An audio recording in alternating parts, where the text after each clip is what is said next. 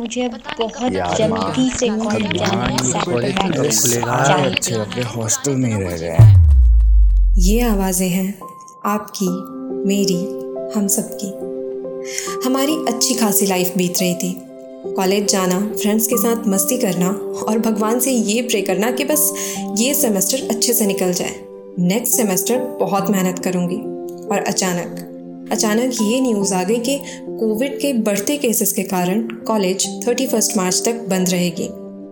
पहले तो हमने सोचा था बात महीने दो महीने की है। आधे दिन सोशल मीडिया पोस्ट स्क्रॉल करते करते निकल जाएँगे और आधे सोते सोते। पर वो कहते हैं ना, आपको जिस चीज़ का इंतज़ार बहुत शिद्दत से हो, वही चीज़।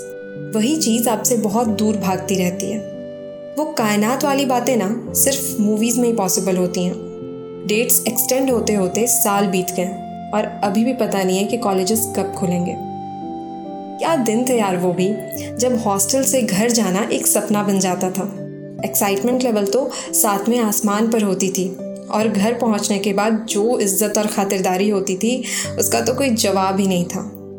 और अब अब घर वाले खुद इंतज़ार में हैं कि बस जल्दी से कॉलेज खुल जाए। हम स्टूडेंट्स ने तो हॉस्टल जाने के बाद ऐसा सोचा तक नहीं था कि क्लासरूम के अलावा घर भी ऐसी जगह हो जाएगी जहाँ हम बोर हो सकते हैं। 2020 से पहले हम जब भी घर आए थे, सब कुछ हमारे पसंद का होता था। खाना, घूमने की प्लानिंग सब कुछ। लेकिन मार्च 2020 जब हम अपने स्वीट होम आए। आने के कुछ दिनों तक तो नींद पर भी बस अपनी ही मर्ज़ी चलती थी।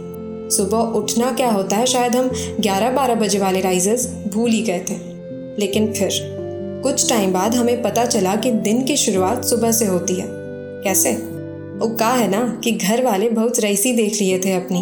अब वो लोग अपना रंग दिखाना शुरू कर दिए थे। आप लोगों को नहीं लगता कि लॉकडाउन में हमारी लाइफ बिग बॉस जैसी हो गई थी? हम सब अपने अपने घर में अपनी फैमिली के साथ बंद थे और जब ईट स्लीप और रिपीट से बोर हो जाते थे, तब बिग बॉस हमें टास्क देते थे। जैसे पाँच मिनट के लिए थाली बजाना, सारी लाइट्स ऑफ़ करके दिए जलाना। वैसे इस बिग बॉस वाले गेम में ना, हम में से बहुत लोगों ने अपनी माँ से गोल रोटियाँ और टेस्टी खाना बनाना तो सीख ही लिया होगा। और पापा, जिनसे कहीं ना कहीं डर सबको लगता है, थोड़े बहुत फ्रैंक उनसे भी हुए ही होंगे। और घर के सबसे ज़रूरी मेंबर्स अपने सिबलिंग्स उनसे तो पक्का ही और भी दुश्मनी बढ़ी होगी।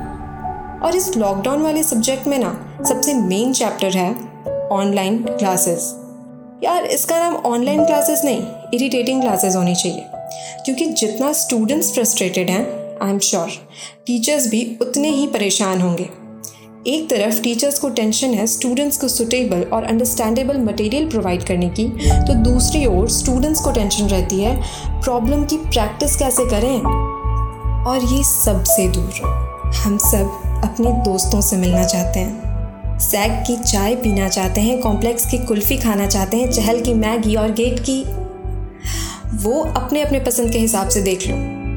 अब तो ये भी समझ आ गया कि ऑफलाइन क्लासेज ही ज़्यादा इंटरेस्टिंग होती थी।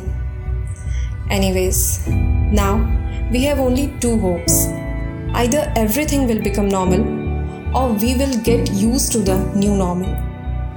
और मुझे पता है ये सिर्फ़ मेरी ही कहानी नहीं है। ये कहानी है घर घर की। चलिए फिर मिलते हैं अगले fourteen till then keep your mask up and stay at home खट्टी हो या मीठी कहानियाँ सुनेंगे हम सबके साथ। ओनली ऑन सवीसा एंड चिल पॉडकास्ट